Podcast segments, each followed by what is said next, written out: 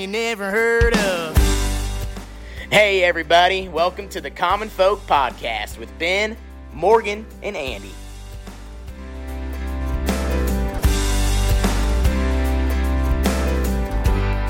All right, welcome back to Common Folk. The podcast for the people, by the people. hmm There we go. That's We what we need got right there. we need to trademark that. We should. I think We keep saying we're going to, but no, that takes a lot of time and money. No one Costs has too any much of to that. trademark stuff. yeah. Yeah. and it's like a five hundred and sixty dollars to get your foot in, and then it's another one hundred and twenty dollars a year. Like, and, It's- and what are you paying for? And then you got to maintain it. Yeah. And then if and then if someone uses it anyway, it You- doesn't matter because then Can't the, you law- sue them? the lawyers are like, "Oh well, you didn't have it trademarked for that," Or- and they're or kind of using it a pay different me. way. Yeah. And Wait, do you think our lawyer would do that? David Madden? well, He would tell you that that you can be sued or they can sue you. Like, oh, my hands are in the air. Oh. the company that Dave used to work for is who handles all the trademarks because he doesn't. Oh, And I've had this happen. okay. And I'm like, can you guys go ahead and please uh, send these people a letter and sue them for, you know, using a similar. Yeah. And they're like, well, it's not quite the same, but you Yeah. can you can do that if you want, but this is what it's going to cost, Oh and, God. Yeah. and you're probably not going to win. And I'm like, get out of here. Yeah. I was I was actually reading through my trademark for our hunting show. Okay. I'm like, this doesn't guarantee us anything. Like, what do, what did we buy? like, what is it? It doesn't it doesn't protect the logo. It doesn't protect the thing. Like, oh, well, okay. Here, here's what it does. Here's the only thing it's ever done for us.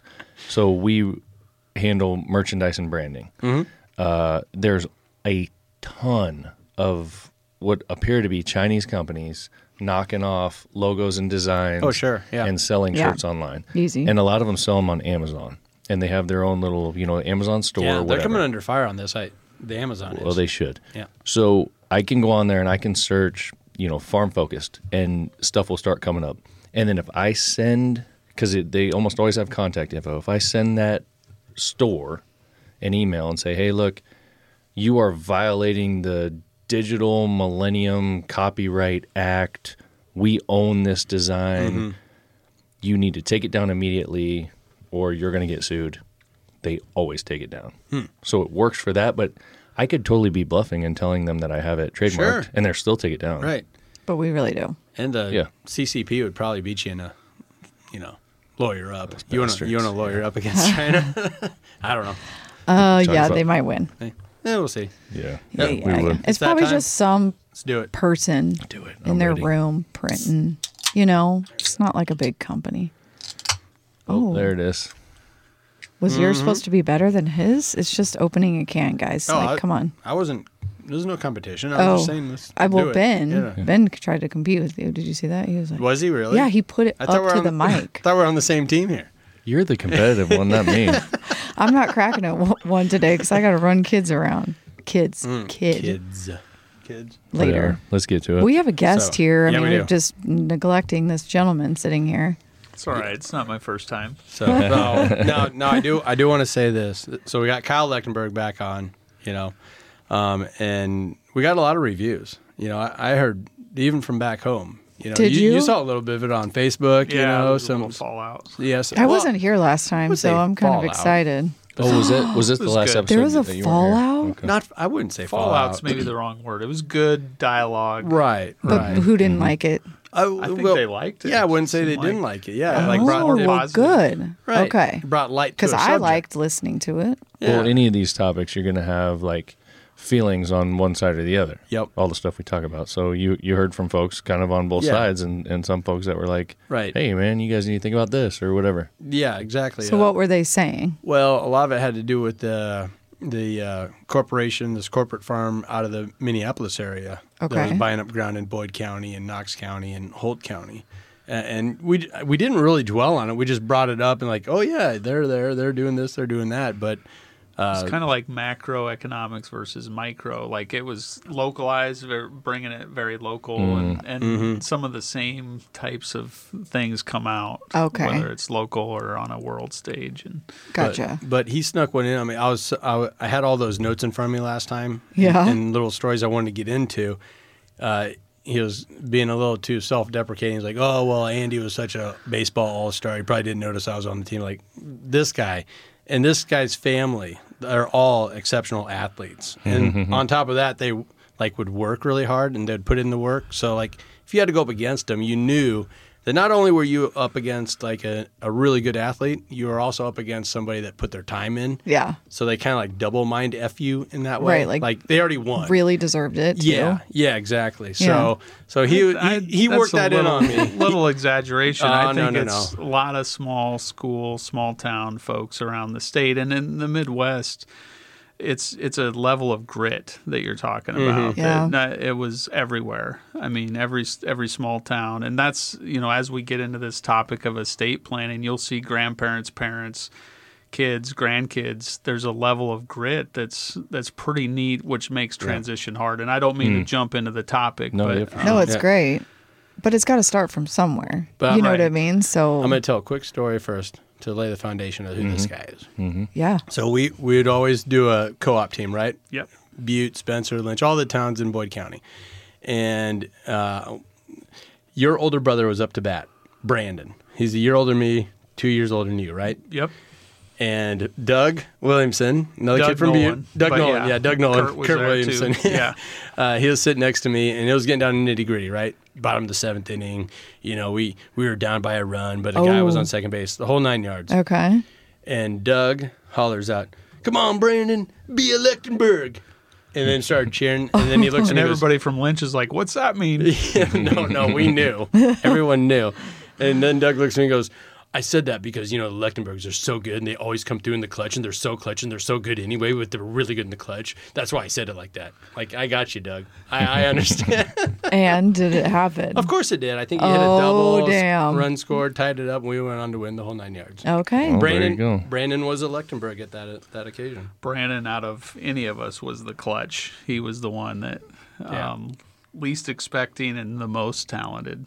He was. He had a humility about him. Yeah, Just the way he like kind of different. walked. Yeah. Yeah. like he kind of had those shoulders that kind of drooped down. You're like, ah, I'm not expecting anything from this guy. and then he shows up. Oh my god. There's there's a we have a family joke a, a little bit, and I um, apologize ahead if I got family members listening, but my brother Adam was kind of this golden child who Mm-hmm. got you know all state this or he got all the all whatever rewards, and Brandon was always kind of had a chip on his shoulder.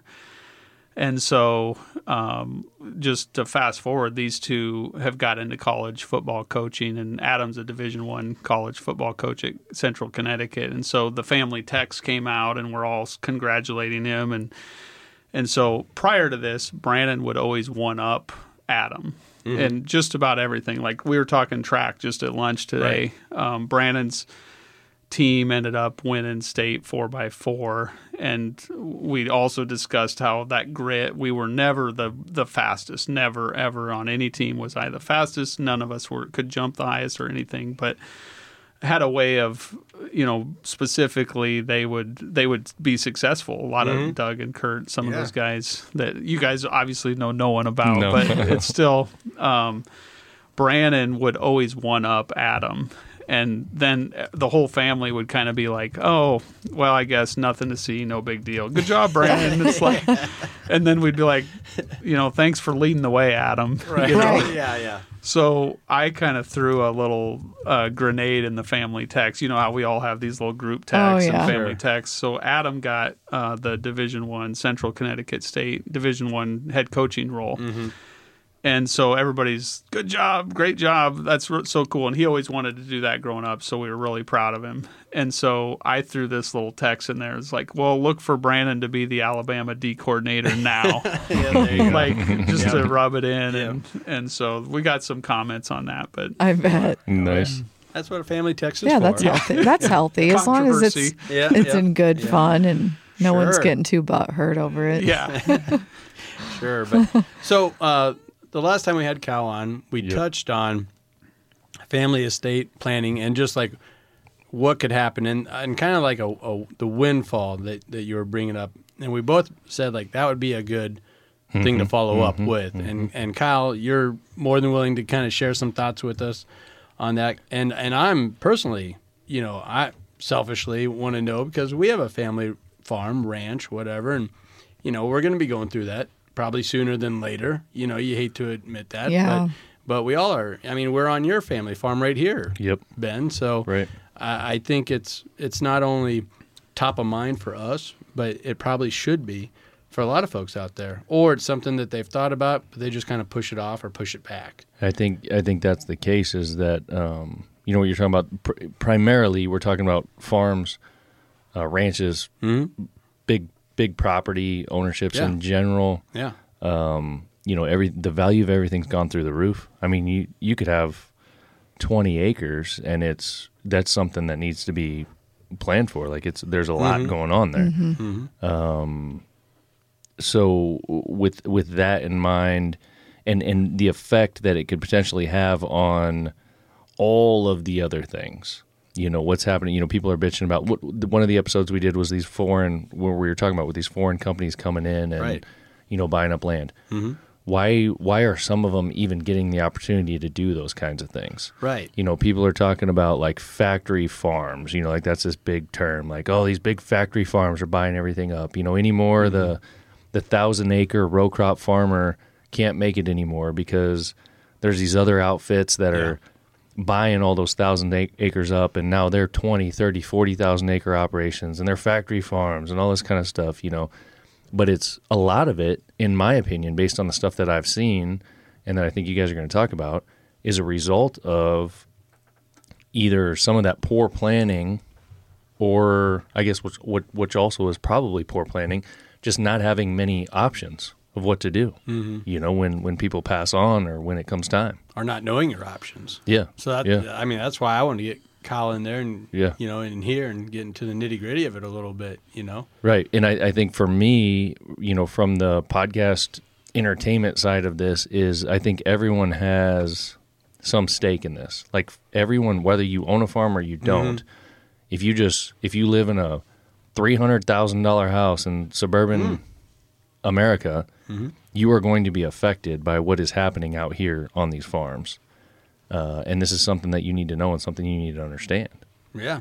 I mean, just the property taxes alone, right? And how they, I don't, is manipulate the right word? you know, you're talking about a piece of ground in the middle of Omaha compared to a piece Right. of ground, Yeah. you know, in Cherry County or whatever. You know, like there's So- such a huge spectrum there, a huge difference. For sure. For sure. So with that topic, where do you guys want to start? I think Kyle needs to start it. Like, I mean, the, I, we, I was talking to you about like the five do's and don'ts or most uncommonly uh, factors that people don't account for, uh, and one of them we already kind of we kind of almost segued into is family. Like, is everyone's goals in line with each other? Uh, you know, does this brother want the same as that brother? Does this sister deserve as much as that sister? You know, like, how is it handed off, or what do what should ma and pa do to kind of line that up and at least at least get a head start there with it? and and maybe to kind of start to kind of like broaden it a little bit and i don't know if you know this or not hopefully i'm not putting you on the spot but is there any kind of general number in terms of how often is this happening like what are we looking at you know what i mean uh, it's it's happening daily. I mean, we're I would say where I would like to start. Um, I'm here representing Foundation Wealth Advisors out of Norfolk. Prior to that life, I was um, meeting with high level executives within Farm Bureau of Nebraska, American Farm Bureau, trying to solve and crack this puzzle of estate planning. And I think when it comes to transition, there's there's a management component, there's a business component. Then there, I mean, Dr. Hanson out of the University of Nebraska, he's retired now. He's a mentor of mine, mm-hmm. and probably a lot of this interest started with him 20 years ago. Where once I learned some of this, I then became permanently interested in transition. And so, what he would say is you should get everybody at the kitchen table. Basically, you need mom, pa, every kid there, and in law if if you're willing. Some families choose to have in laws, some some don't. So what we've been doing a lot of in terms of multi generational planning is trying to get uh, two or three generations involved at least to start talking about it because it's it's one thing to go to Christmas, go to Thanksgiving, go to Easter, and and say, oh, we should ask mom and dad what their plans are. It's it's quite another to actually sit down and discuss what is going to happen to the estate when they're Yeah. gone. Yeah. And I think to speak to some of your earlier conversation around corporate farming, there's there's a vacuum in the industry that's been going on for at least 15 years, probably more, that nobody wants to recognize, nobody wants to talk about, and it's the corporate farm mantra that is basically that's the only option at some level because as farms consolidate, they also have to uh, grow their management ability. They have to develop. They have to learn things they hadn't done before. There's a, a certain size of a farm. Most people don't know this, but about 3,000 acres, your entire job changes. And then about 10,000 acres, your job changes again. Hmm. And so, up till 3,000 acres, you can kind of manage the farm as a doer. You mm-hmm. can basically do the tasks and be a workaholic You're and the get worker. it done. Yep. Operate the combine, feed the cows in the morning. Yep. Yep. Yep. Pay the bills. You can kind of mm-hmm. do that up to 3,000 acres. Well, most people don't know that 3,000 acres is probably, you know, I don't know the exact statistics, but it's not a huge farm anymore. Mm-hmm. Most folks, if you guys Right. have friends that farm, they may farm four or 5,000 acres mm-hmm. as a multi generational farm. And so, um, you know, the average might be 1,500 acres or 1,000 acres or 2,000. I don't know that number, but I know for fact your job changes at 3,000 mm-hmm. acres. Hmm. And so, another fact that comes out is oftentimes a business that has the ability to transition rents about three quarters of their operation. So, a lot of times, you know, at the coffee shop, you hear so and so owns uh, all their farm and everything, they own 10,000 acres. The reality is, in most most cases, statistically, they own about 2,500 acres and they're renting mm-hmm. 7,500 mm-hmm. acres. Mm-hmm. So that number you were talking about earlier, when you when you're saying like three thousand acres is that cutoff, you're talking about farming three thousand acres, not owning three thousand acres. Farming, op- operating a business on 3,000 Yep. acres. Yep. And so, then, but and then that stays the same too, though. Like the numbers stay the same as far as if he's farming three thousand acres, he probably only owns what seven hundred, 750 or whatever the number is. Yeah. So yeah. Yeah, there's a lot of that. Yeah. And- but but at the coffee shop, yeah, you own it. Oh, so and so got a hold of so and so's property. Now it's theirs. Well, Not, not not, real, not in the books. Not on the books. And without jumping the gun, I mean, another thing going on there is, you know, like, so let's take that one individual that's covering 3,000 acres and, and 2,000 plus they're renting. There's a landowner on that other side that owns thousands. And that's another person. Like, they're not actively working that ground, but they need to be thinking hard about what we're talking and, about. and uh, statistically in Nebraska, it's majority of the time it's a widow woman. Oh. It's actually a um, just from actuary tables, women live longer and they end up owning the land longer, and so uh, widowed women are the the largest landholder in Nebraska, and so. Hmm. That's good, bad, or otherwise. It Yeah. doesn't matter. These are some facts that I'm mm-hmm. laying out Right, for, for you sure. guys Yep. to be thinking about, and so so that person has to kind of be thinking about a plan of what they want to do transition wise and and a lot of times if there's you know two three four kids maybe one has interest in coming back to the farm maybe none of them do and depending on the size whether they could or couldn't and then there's mm-hmm. also and again i'm kind of opening up all the cans all at once but mm-hmm. there's also the cost of transition some estates want to endure a cost of transition. Some are are very much no, we don't want to incur that cost of transition. And what do you mean cost of transition? So great question. Okay. That's bringing in the next generation of management. and So that takes lots of money. it's significant. Are you talking about the death tax? You No. hear that a lot. You hear death No, tax. this is more of a management transition. Okay. So to to bring somebody into the scope of a business, when you think about corporate farming Mm-hmm. or uh, most corporate farms are actually family farms. They Mm-hmm. just grow grew to a point that their CPA said you need to be incorporated Mm-hmm. to protect your liability. Oh. 99% of the time that's the case. Actually, corporation is literally a tax term. It's it, it Yeah, means yeah. nothing beyond Yeah. entity structure. And so It's just been, uh, it's just good business to be incorporated. Sure. Yep. And it's been kind of like used as like this this bad word. The one percenters with all the big money. like don't get me wrong like in in in regular business like i'm i'm not a big corporate guy Mm-hmm. but when it comes to farms i understand what that means it's mm-hmm. just kind of how they're structured Yeah. Yeah, you want to get in an LLC to protect yourself. because it might be a corporate farm you know with the air quotes here mm-hmm. people who aren't watching on youtube uh, but it's there might only be five or six people involved Right.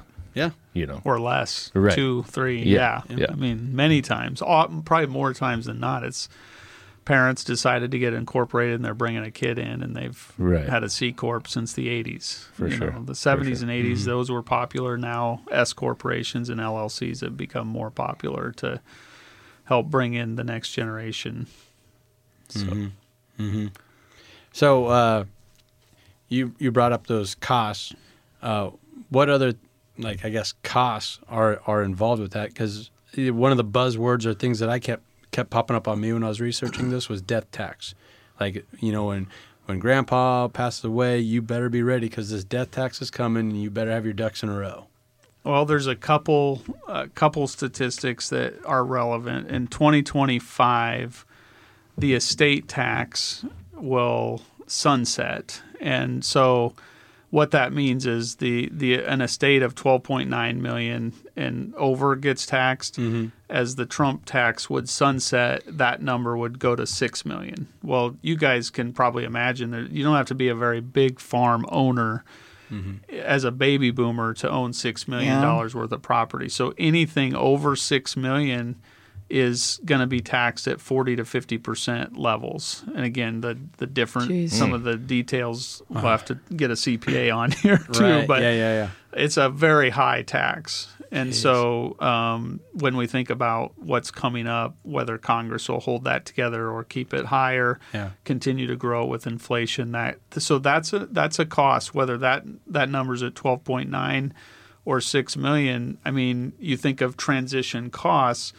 If that family gets in a car wreck and they have thirteen million in twenty twenty six, and now they have a seven seven million dollar taxable estate. So thirteen million minus six million, saying that these tax cuts sunset. And I know we're getting into the weeds here. I'll try to try to keep it as much surface as don't I lose us don't lose us Yeah, so let's just say fifty percent. Well, that's a three mil, three point five million dollar tax. So who has to come up with that number? That's usually, crazy. yeah, usually it's that next generation of children that have to, and and generally, if it's in an ag estate, it's the farming child that's got to figure out how to come up with that. So if I'm following you, this is this is where we get to the root of this problem. Um, number one, there's not a lot of liquid assets in these operations. So you're looking for three and a half million to do whatever, and and no one can come up with that.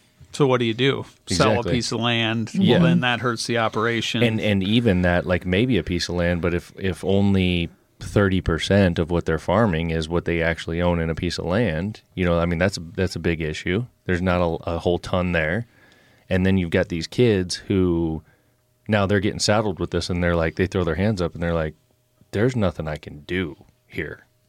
Then all of a sudden, what happens? You know, it it, it goes off. Mm-hmm. Yeah, the I mean, oftentimes the the farming child's left with that decision of you know, is this worth mm-hmm. continuing as a business? And I, what I would probably say most of the time, and I think we'll continue to see more and more of this, is the the farming and non-farming children are going to look at it as passive income or passive estate. Mm-hmm. They're not going to look at it as so much as an operating business. You know, there are going to be the ones that continue the legacy of mm-hmm. turning a 5,000 acre farm into a 20,000 acre farm. But again, the the cost of that transition, just Yeah. because you've got two or three job changes in there, Yeah. you've got to do self developments, you know, business planning. Um, a, there's a lot that goes into that to be successful at Yeah. it, in my opinion. Yeah. And so, It, it's funny you mentioned that because dumb it down on a much dumber level for me, Mm-hmm. like being a content creator, doing this channel on YouTube and other channels that I manage.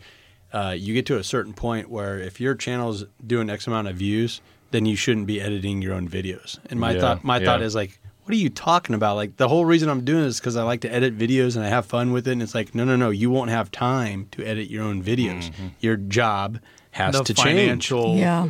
management changes Yes. enough, you become a Yeah. financial manager So- versus a, a Right. farm tractor operator, so to speak. Exactly. So like right now I'm at that 3,000 acres looking at 7,000. You know what I mean? It's like you shouldn't be editing that much video. You should be pawning it off on Fiverr or whatever. That's kind of the bitch about um, like entrepreneurship in general, because I don't know anybody, and I'm sure there's a few out there, but that get involved in it with like this long term picture in mind, going, what I actually want to do is just kind of run a business from the outside and be the guy with all the strings and doing all the things.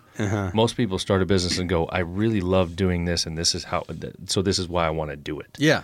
and then it starts growing to this thing where they they like they're holding themselves back or they're or they're Mm-hmm. Yeah. building something for a future uh, catastrophe. Right. And it's like forcing you into a hand that you didn't want to play. Like, no, I just, I enjoy editing videos and putting funny noises to it, you know, making people laugh. Uh, but no, no, you got 100,000 views on that. You can't afford to do that anymore. You got to move up. You know, you got to be a planner.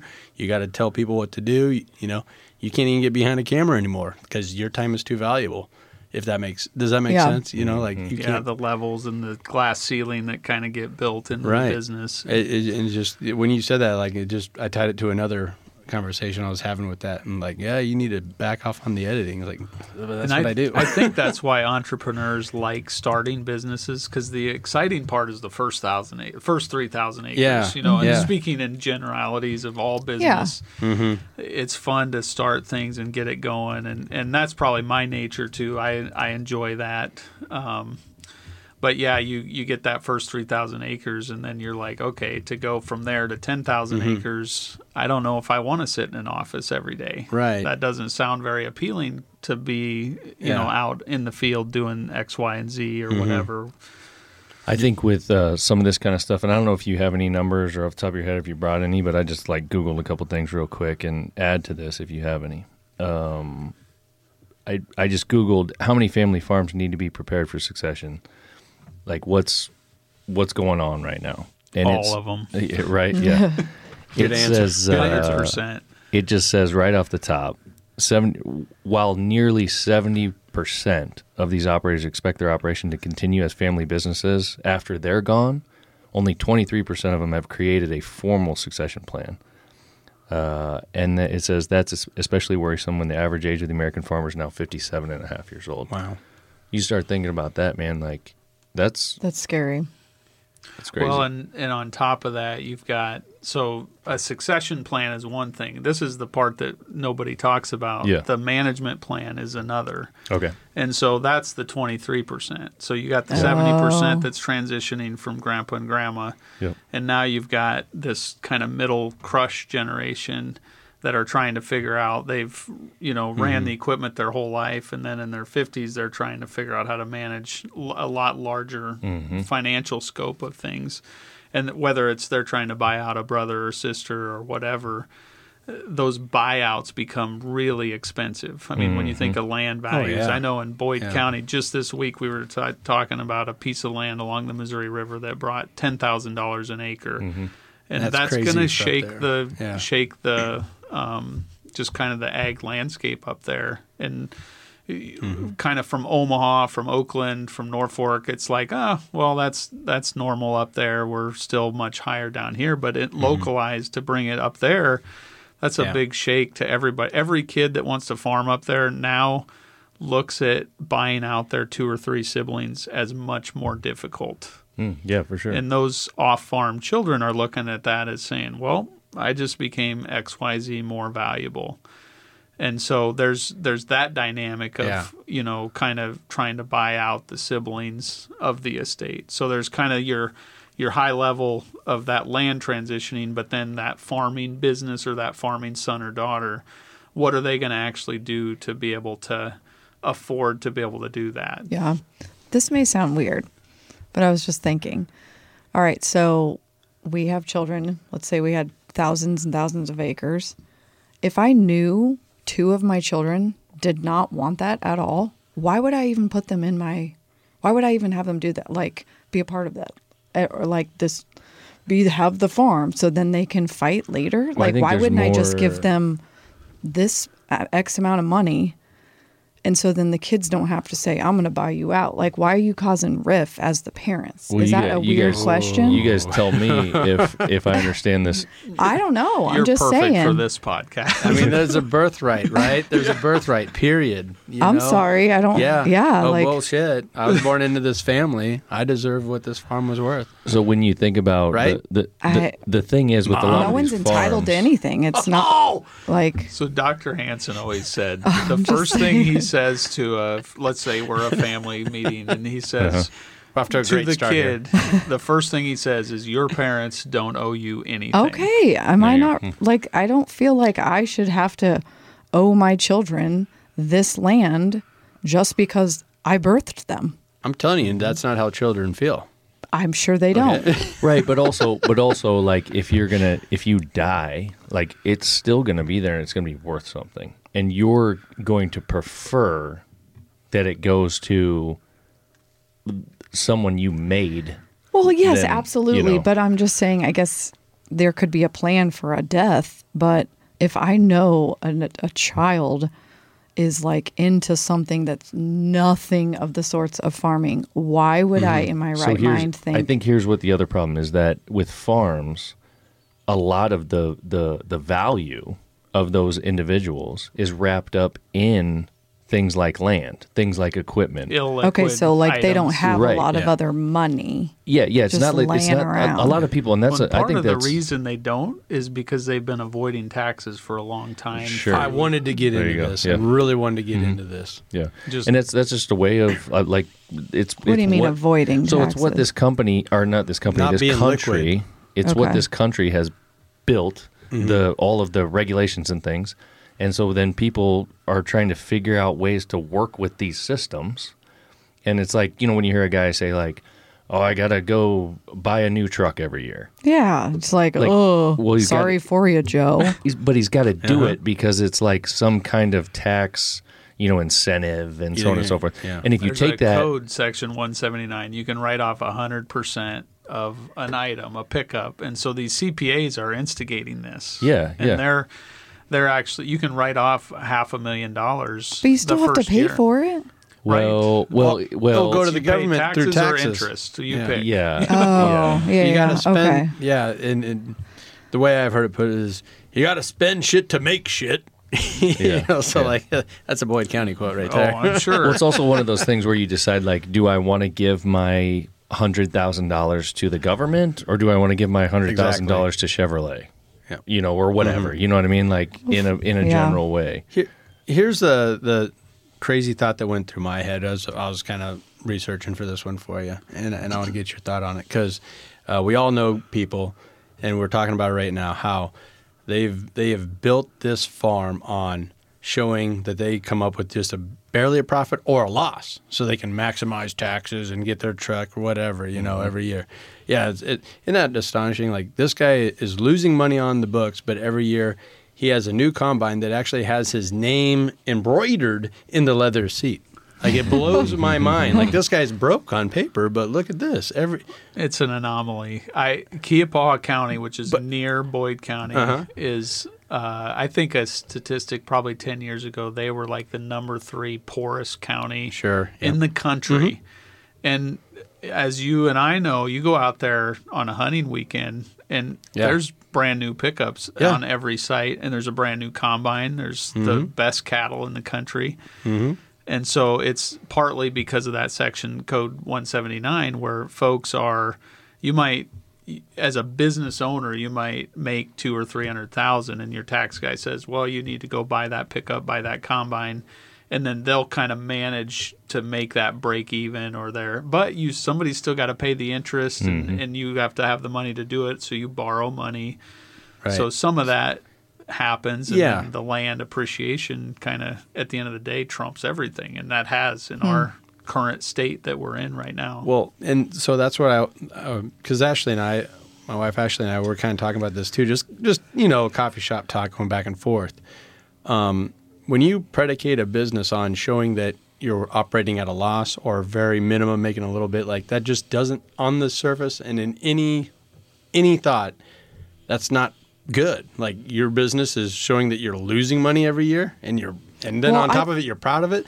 Like so, what I'm asking you, Kyle, is has that set the table in some form of way to where we're at now, where you're so unliquid, you have no liquidity. Now you are at, you're on your knees to this system that's going to sell you off now piece by piece. It's going to turn brother against brother, brother against sister. Grandpa wants to do what's right, but he can't. And it's all because we all just played right into it. Like, I know it makes no sense, but I got to show that I don't make any money. Like, if- if, I feel like if everyone would have just said, hell with it, I'm going to do it, quote unquote, right, and I'm going to maximize this farm and we're going to make as much money as possible. Like every other goddamn business, you're set to make a profit. And now we're running into this I don't know. It, it feels as hopeless. Like everyone's going to have to sell off. With the stat you just read, only 23% are set up to even mm-hmm. think about handing it off to the next generation. Right. Yeah. So it is. It's just going to all go to China or Ted Turner and his Buffalo Ranch or whatever.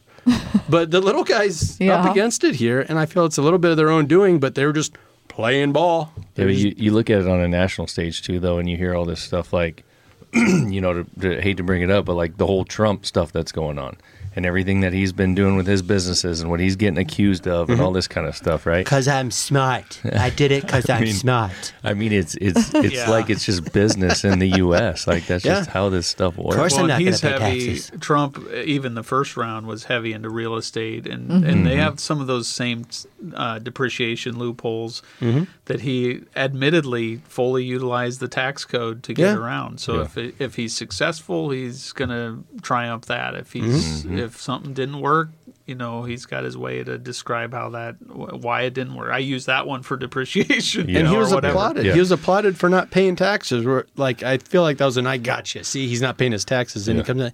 I didn't pay taxes because I'm smart. Yeah. And we're like, at And he was like, he was like, but he, he did say, I mean, Yeah. and, and he wasn't wrong that at least he owned it. hey, I'm just playing Yeah. the hand I was dealt. Like this is this is the rules they made. I'm just I'm, I'm just playing by it. So But I'm sorry I went on a rant there. But so Kyle, did that lay the, the foundation no, for I, this? I think it, this topic, this needs to be like the five series or five part series because there's so many mm-hmm. levels here. I want to touch back on Morgan's where I, you know, I, I know a family that desperately didn't want their kids fighting. So mm-hmm. for, for a lot of years, they just did everything with the neighbor. They had three or four family members that wanted to be involved in agriculture and at their own personal level were Okay. But they the the parents decided well we just want to avoid conflict so let's work with the neighbor work with the neighbor work with the neighbor. And that model pretty much worked. So there there is some success in the fact that if you protect your kids from that um, arguably someone and even my wife and my experience you know she my my goal with like our agriculture of the state is to give my kids an opportunity if they want to. Mm-hmm. I don't fully expect them to to want to farm mm-hmm. or to but if they if they have any entrepreneur spirit and they have any belief that they want to have a resource to start from i don't want to have me in the way of that from them trying. Mm-hmm. Okay. and so uh, a little different there than what you were talking about, but I think that's not uncommon where you have a uh, a wife or a spouse that feels like, well, I don't really want the conflict. Why don't I avoid this? And then a lot of uh, years ago, one of the kind of uh, philosophies was to buy life insurance on the on the estate for the non-farming children. So essentially that's a lot of big words for just saying that basically the estate was designated for one child and one mm-hmm. child only Okay. and the life insurance would pay the other kids out so that the mm. the farming child would not have to come up with this out of pocket mm. huge estate you know loan to to buy these 10,000 plus acre farms to be able to keep the farm together. The problem with that model i would say 15 years ago it, it started the numbers got too big. The life insurance, so the you know the old thing where the the daughters off the farm would get the oh. life insurance, but it would be like It's not. It wasn't enough. it was not, not near even enough, close. not even Oh, okay. close. So not the fair. def- Okay. excuse me, definitely not fair. I gotcha. And so that that's an old strategy.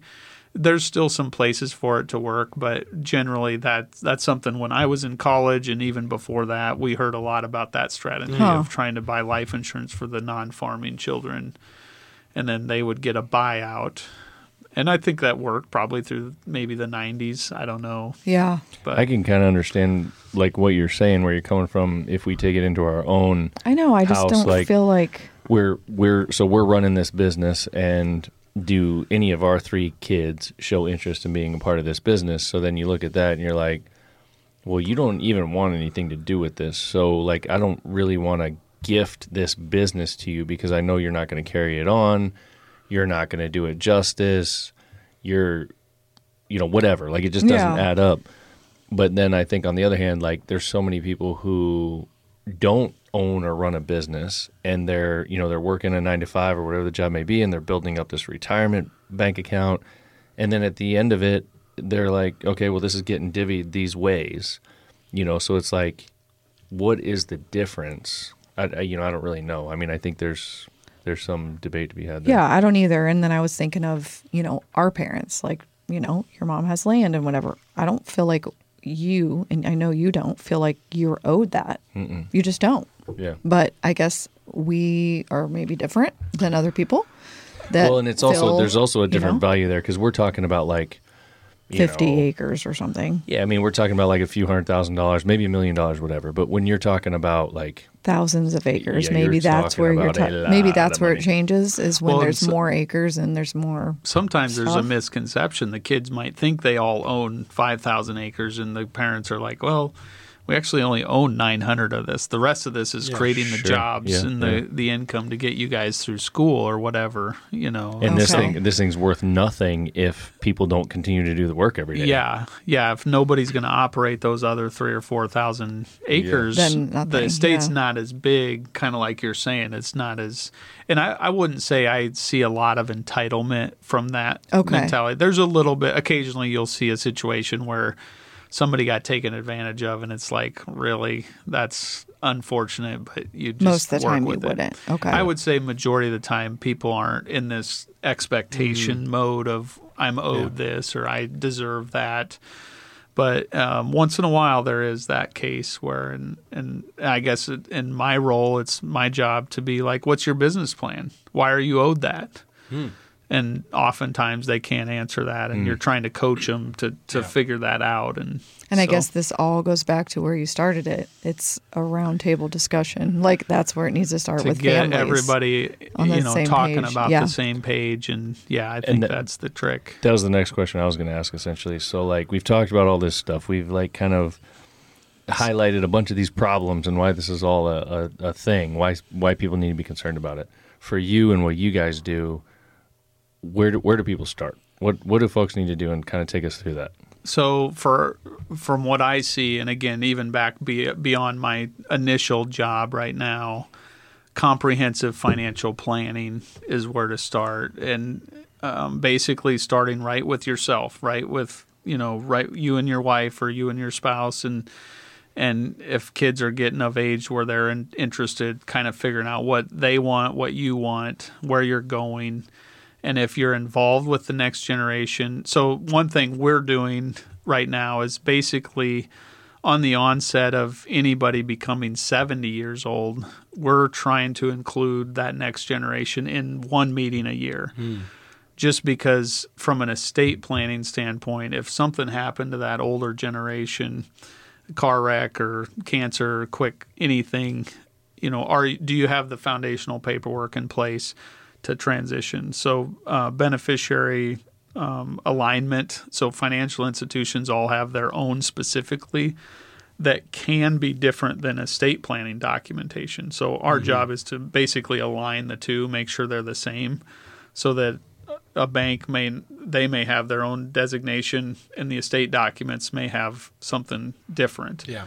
Meaning basically when people sit down and do this, if they did the the financial institution 5 years ago and they're doing their estate documents now, they'll they'll oftentimes assume that what they say now is what they said five years ago, but it's not. It's not. It's not the case. Oftentimes, yeah. it's not. So you're, well, you said this over here.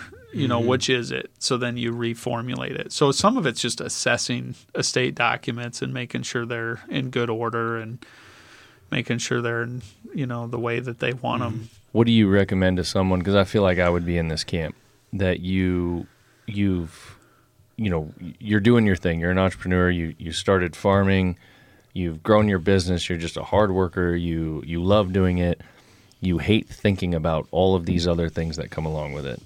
And you've had kids, and maybe the kids were interested, maybe they weren't. They've moved on, and you're starting to get up there, and you don't you don't have any plan, and you don't even really want to think about the plan. You don't care, but you might die tomorrow. What's what what do you recommend to those folks? Because like you said like early on they should be meeting with a financial advisor. They should be having things in place. Like yes perfect scenario for sure. But how about the people that haven't at all? Like what do you do now when you feel like man it's it's getting late. I need to think about this So ultimately, you uh, there's this concept of resist or releasing control, and so you you non-resist. So just actually a week or week and a half ago, I was with an 80 year old guy, and you know multi generational meeting, and we're sitting there and, and they're trying to bring the the farming son wants to do all this stuff and the parents. And he he actually told me prior to the meeting he said I'm not ready to give up control. Oh, Okay, so that's an easy Yep. easy meeting. You Yep, know where yep. the power lies and you know where it's going to end. Mm-hmm. And so and we talked for a couple hours and and at the end of the meeting I told the son, told the spouse, I said ultimately we all know this is in your your decision so you got to tell us how to move forward and and I tell you that story because often that's the case. The the um, person in control does not want to give up control. And until they can get to a position of giving up control giving releasing control to a son a spouse a daughter a neighbor uh, nothing's going to happen.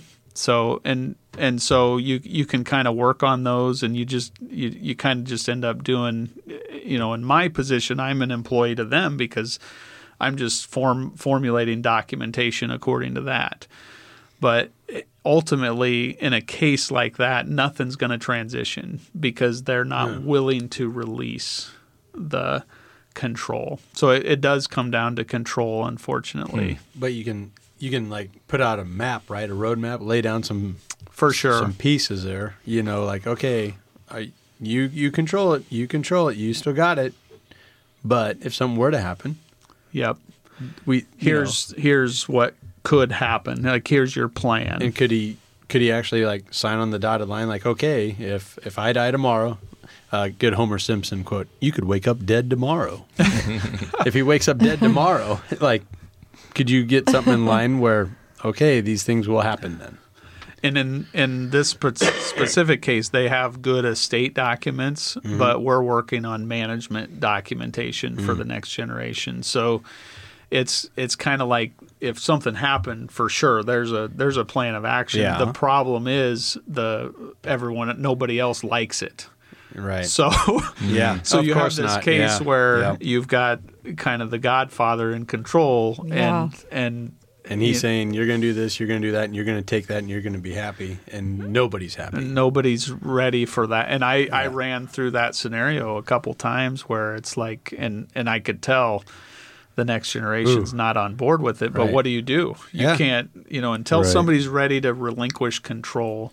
And I, I Mm-hmm. think that's a testament to any area of all of our lives. I'm a parent and a father of four, and and there's things eh, with with that you you kind of get forced to relinquish some control with Right. kids, right? I mean, you kind of, yeah.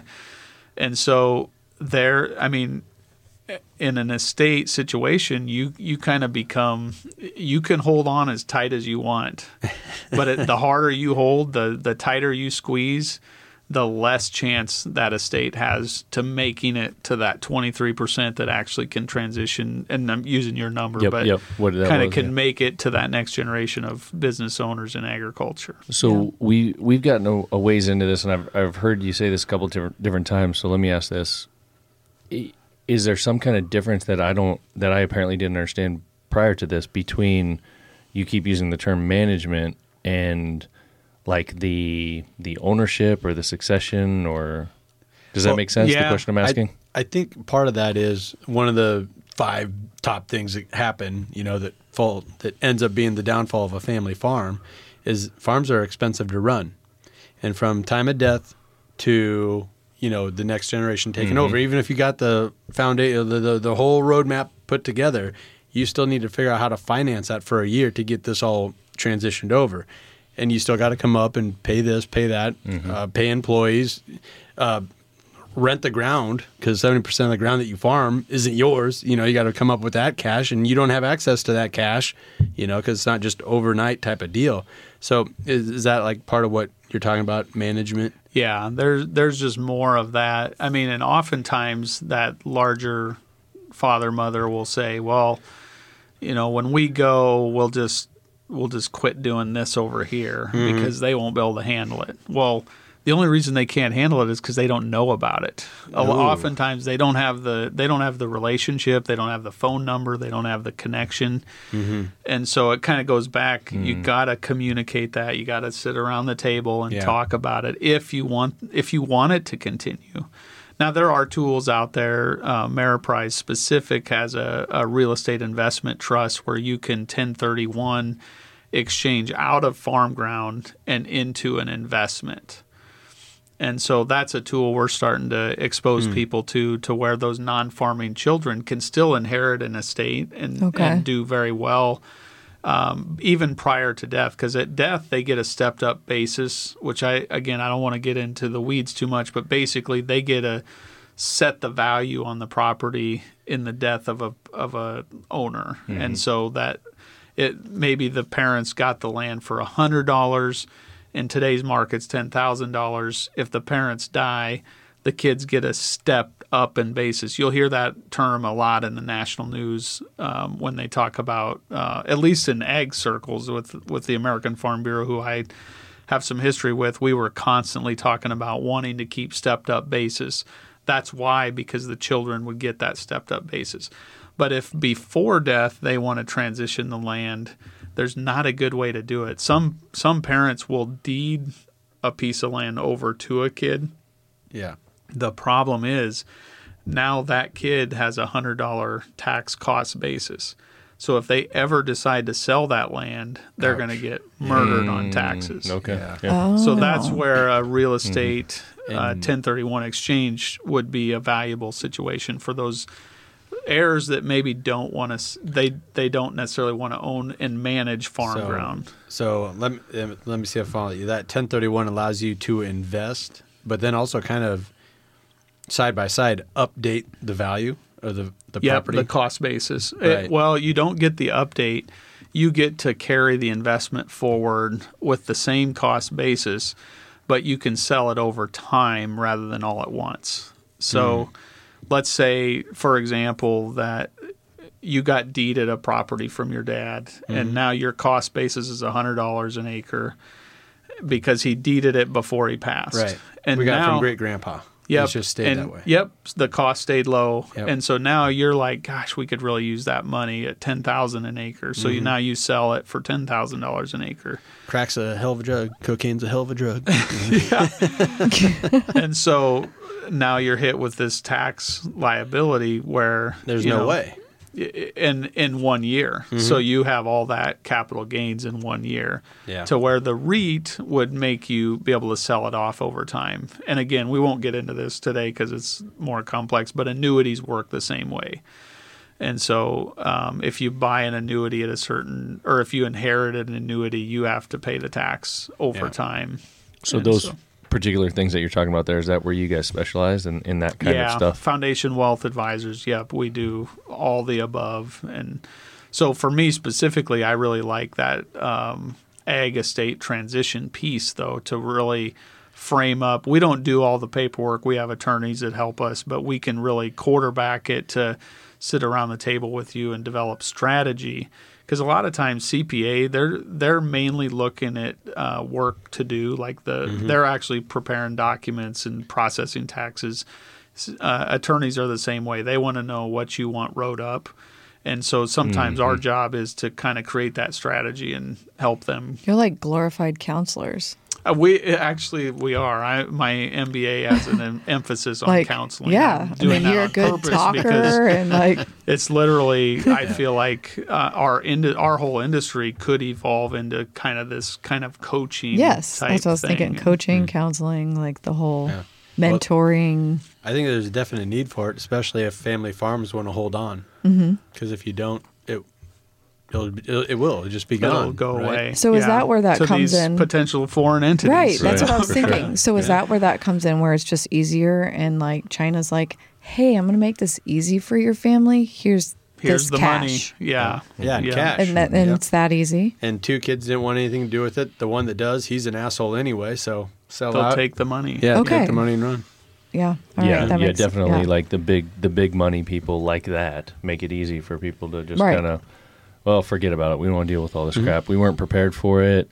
We're Yep. going to take a beating if we do anyway. Yeah. So we'll just Let them have it. I gotcha. You know, Yeah. and I think that's where what I was saying in the beginning, where the the interest needs to come in from folks who are listening to this who don't necessarily own a bunch of farm ground. Maybe they know people who do, or maybe they're the kids of people who Yeah. own a bunch of farm, or you know, whatever get they talking. need to have they need to have interest in this because we are all going to be affected in one Right. way or another in the end. Right. And I don't care like if it's a business or if it's a if it's a farm that's only a thousand acres, fifteen hundred. Like man, if you grew up on that farm with you know your two brothers or whatever, like my story, mm-hmm. we all care about it to a certain extent, and I think we all want to keep it in the family some way, shape, or form. But like, you know, it's not just going to happen. Well, you and know, we from got to figure that out. kind of from Yeah. an investment standpoint, real estate's a great way to. There, there used to be. This is not so much sold anymore, but Ameriprise before it was Ameriprise talked about these four cornerstones of investing, and one of the cornerstones was uh, real estate and cash, and then I think bonds and stocks. And so I actually still like that analogy today. So because I, I work with mostly rural folks and mostly agriculture, and and going forward it'll get more and more specific to that. Yeah. And so I actually love to hear that because there are ways to keep that in the family. There are ways to mm-hmm. Keep it growing, and the, and the, it it fits into a global portfolio for you and your family most generally. Now, one one thing I came came from agriculture, went into investment management. One of the first things I realized how much over allocated I was. I owned some farm ground at um, three different counties, and and one of the things we have a, a tool called Total View. So you put in all your investments, all your retirement accounts, all your bank accounts, savings accounts, if you got any liabilities, and you put in your real estate. And so I put everything in there, and it it spits out. I'm like 97.5 allocated to ag land, you know, and I'm like, oh, Oh, my boy. gosh, I'm an investment advisor. How do I, you know, that's the other piece of my life is the investment advisor piece. So um, it was just interesting. Yeah. A year, year and a half ago, we started putting some money in the stock market to kind of rebalance that a little bit. And I talk about diversification. yeah, I sell it every day, and I'm, here I am, a real Right. estate owner. You know, Yeah. so but I do. To your point, we always my brothers similar grew up like you. We talk about how um, my family's all over the country, Yep. and they'll always say. We'll talk about real estate in their Mm-hmm. part of the country, whether it's Brandon in Oklahoma or Adam in Connecticut, Lance in Kansas, and always it, it's uh, they say it's not Boyd County. Yeah, and of course, right, to you yeah. guys, that means you, you're like, I would never own property. Yeah, up there. right, But to Andy yeah. and I, it's Oh, like yeah. if you can own a little piece of Boyd County, you got you, got got, everything right. Yeah. Well, you were just up there pheasant hunting. Hey, it's a pretty though- cool spot, man. We had a good time. I So- like it. It is. It is. It's heaven on earth. But that's. I think that. I think a lot of folks think that of where they grew up, and that's good. I think it's a good thing. Yeah, Yeah. I think the You know, reality is that it's, it's it's just becoming, or it, or probably became a long time ago, just one of those things that you got to do. You got to figure it out. Like, if anything is going up in value Mm-hmm. and getting crazy, it's it's land. I mean, Yeah. it, that's that's through the roof. We're seeing record sale prices for stuff. It's unbelievable. um, folks have to get ready for that. You just Yeah. have to if you want to keep it around.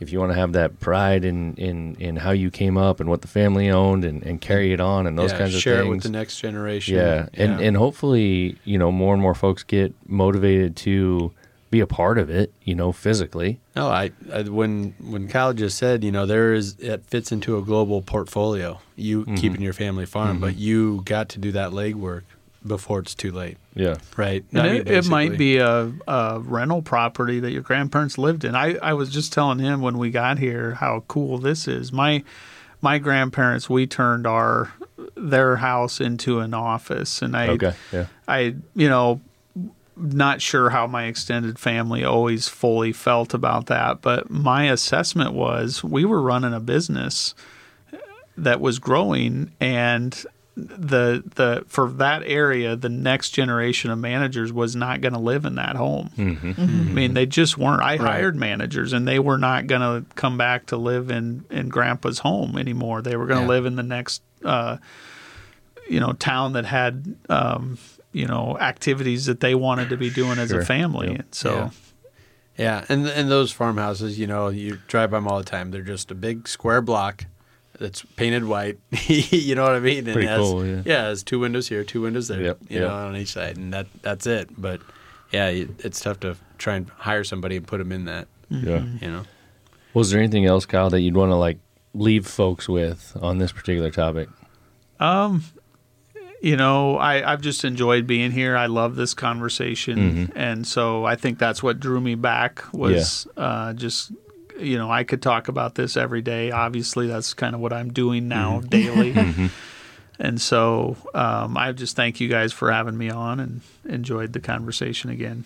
Anybody who uh, who, if this sparks some interest and they want to talk to someone, I think we talked about this before. But what? How do they find you guys? What kind of where can they look So you again, I'm in Oakland, Nebraska, with Foundation Wealth Advisors and Ameriprise Financial, and our uh, core office is in Norfolk, Nebraska. We've got eight other advisors, and so um, I would say agriculture, estate planning is something that I'm passionate enough about. If they, if if somebody wants to have a deeper conversation, to to get a hold of me there, you can. You know, we got website and all the social media links, um, but if you Google me, you'll get there or Foundation Wealth. You'll be able to find us. I don't know what all my The- links are specifically, but Well, I, I looked up. up. I looked up some of those links and I put them on our last podcast. Oh, Okay. good. And you got a bunch of hate mail, so I must have got Oh, the right ones. good. up. Oh, Good. oh. it means you're doing something. Yeah, I always yeah, and are you guys uh, servicing folks like all over the country or Oh, yeah. regionally or okay? So my vision for our office is to become uh, fully digital capable in three years. Meaning, what that means is there, wherever you're at, even I mean, in my mind, even globally, you mm-hmm. would have mm-hmm. access to our tools and our abilities to help you in, in business transition, agriculture transition, real estate, estate planning, and and so mm-hmm. that's even to the point where down the road, I think we'll be able to offer some fractional CFO services to, to larger farms that are hitting those 10,000 acre platforms or, you know, getting to a size where they need different types of development and different types of learning that I had to go through myself. So some of it's um, self deprecating and trying to use, use stuff that I've Yeah. been through to benefit other folks. I know we've we've talked a lot about ag and farms and ranches and stuff, but do you guys deal with businesses in general with that kind of transition planning as well? Okay. Yeah, Yep. and and I see that that's where I think my future will be Yeah. is in in some of that business, financial planning, estate planning, and uh, compensation modeling and stuff Mm-hmm. like that. So. Uh, yeah, that stuff gets me pretty excited. We could have another podcast on that. we probably should. As I said earlier, like I'm I'm one of those guys where like I don't I don't have that plan together. So someday we're gonna have to sit down and talk Sure. with what we Yeah. got going we on. go. We'll just talk it out over the I hate. folk. I'm like I'm I'm probably like a lot of people listening to this. I I just you don't like that thought. You don't want to. Dude, it's like the dentist. Like I know I should go, but I don't want to. Yeah, but you then know, once- it's just gonna give me bad news and make me hurt. And then probably once you do it, then you're like, man, I should have done that a while ago. Yeah, my teeth look better now. Oh my god. yeah, the, probably the funnest thing we hear is when people leave the office, and I've this has been a, a fun thing to hear is, I'm so glad I met you, meaning mm-hmm. this is not what Yeah. your common investment advisors are doing. We're we're specific at Foundation Wealth. We're specifically doing beyond that kind of into this kind of coaching role of helping people through this whole process, and mm-hmm. that's that's my passion of which wanting is to be. good. People need that. They don't know where to go, where to start, what to do. Help lay a path Yeah. and also be that third party where there's not that tension. Yes. You know, Yes, that's the biggest thing. People so. won't bring it up on their own. Like families generally won't bring it up on their own. They almost need anybody in the room that's going to say, Yeah. you got to say what's on your mind, or we're not going to move this thing Right. anywhere." Yeah. And getting back full story here, Kyle's an instigator. He's a Lechtenberg, so he's not afraid to be an instigator. No, so he'll instigate that unfortunately or conversation. fortunately, yeah. I've been accused of, you know, Uh oh. No, he's a perfect guy for the job. Well, hopefully it uh, this rings some bells for folks. Um, again, in the ag world, I think it's extremely important. Oh, yeah. I, I hate Yep. to see the number of family farms. Like, I mean, I see them on a monthly basis that are dealing with this kind of stuff. I think last time you and I talked, I had met with a guy not far from here that was going through the same thing. Mm-hmm. He was like a he was a guy that was renting ground from the old man, and the old man had three or four kids, and he was a you know his his wife had passed on, and and he ends Yeah. up uh, basically working with the guy who's renting the ground from him to give him all of that and, and work with him. And the Oh, kids are out, and the a kids are pissed, and Yeah. there's Oh, a pickup truck over that, here, yeah. and there's a tractor over here, and there's all these Yeah. things, and it, and the guy's tell me about it, and I'm like, oh my gosh, man, I can't believe this is what's going on, and you hear about it all the time. And it's one of those cases for me. It's like it's heartbreaking on so many different levels. Like as a nation, you want to stay strong, and you don't want Yeah. to see the Yeah. degeneration of families and turn. You know, so you, there's that that big macro, but then on the micro, because you you know a guy now, and you're seeing that with Mm-hmm. our neighbors and wherever else, whether it be Boyd County or whatever, you can actually bring it home, and you have a story where it's like, a man, our neighbors.